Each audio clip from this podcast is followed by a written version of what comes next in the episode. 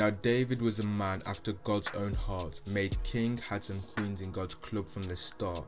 Some things should know he jacked someone's lady, spaded a husband after killing him, now that was shady. Adulterer and murderer but loved God, a diamond in the rough. He played his cards wrong, God could have left him, that's tough. God showed him mercy, his sins were taken by the Lamb of God. God promised David's ancestor would be the Messiah, the true Lamb of God. The blameless, pure, clean Jesus' ancestors committed homicide. Yet through David, God sent his son to die. That's juxtaposition like black and white, but like the destruction of forest fire, it can bring new life. Jesus is the lamb that came to save. Regardless of what you've done, his mercy is the same. But you see, David isn't the only Jesus' blood that sinned, yet by Jesus' blood we are made clean within.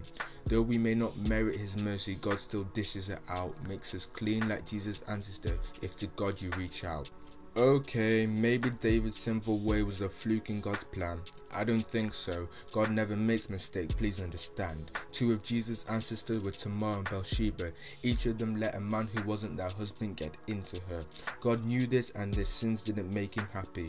Yet God gave his son who died for us gladly. You see, the Lamb of God makes you right before the Lord, clears your sin, makes you pure, wipes your filthy record. You are no longer defined by what you did in the past. Through Christ, God prioritizes your present, doesn't focus on your past. Another of Jesus' ancestors was a prostitute. She was called Rahab. She changed her ways, and that was true. She helped the children of Israel defeat Jericho. Shows that God can forgive you if you let Him know.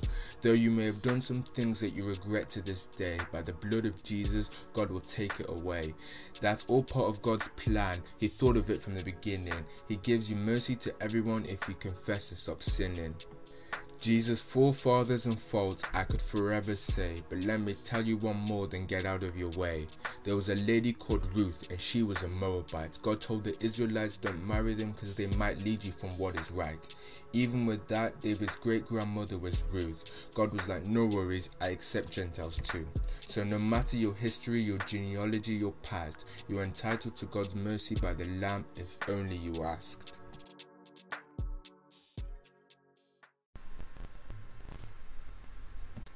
Throughout the Old Testament, you'll find the prophecies of the Messiah. That's Jesus. Just look up Psalms, Daniel, Isaiah. I'm going to focus on the last one, specifically Isaiah 53. You'll see the foretelling of the Lamb of God, that how he died for you and me. Let's do a little Bible study, explain as we go how the Lamb came to die for you with these rhyming flows. He was despised and rejected of man, a man of sorrow. Isaiah 53 verse 3 I just borrowed. Let's quickly go back to all four books of the gospel. The Jewish people chose a prisoner over Jesus. How is that possible? The people despised and rejected Jesus, instead wanted a terrorist. For you, Jesus received sorrow, saving you as his specialist. Now back to Isaiah 53 verse 4 do you follow? It says Jesus bore our grief and carried our sorrows. So for you Jesus took your pain, your shame, your worries that can't be expressed. He himself said, Come to me all who are weary and burdened and I will give you rest.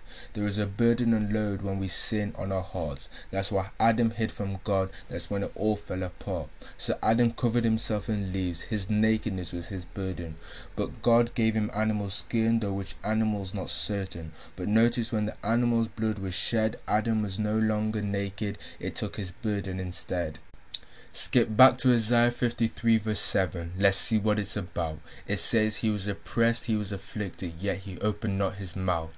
Jesus was compared to a lamb silent before getting slaughtered. He died silently for us so we become God's sons and daughters.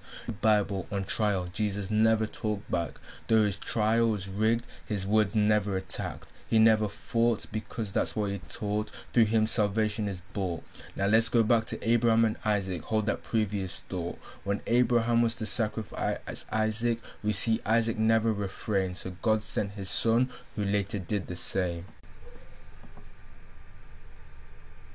Do you see the pattern now? Do you get what it means? Let's quickly review the Old Testament for God's plan, God's scheme.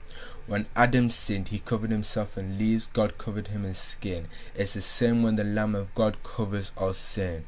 Now remember Cain and Abel. Remember God accepted Abel's sacrifice. Abel sacrificed a lamb, he was smart, he was wise. Now to Abraham and Isaac, by faith Abraham almost sacrificed his son. God later does the same so that forgiveness will come. Now to the Passover down in Egypt, how they were saved by the lamb's blood. We are saved by the blood of Jesus, now that's God's law. To the genealogy of Jesus, his ancestors before him, like them we have sinned but are forgiven if we ask him. Do you see the pattern now? Do you get what it means? All becomes clear next week when Jesus steps on the scene.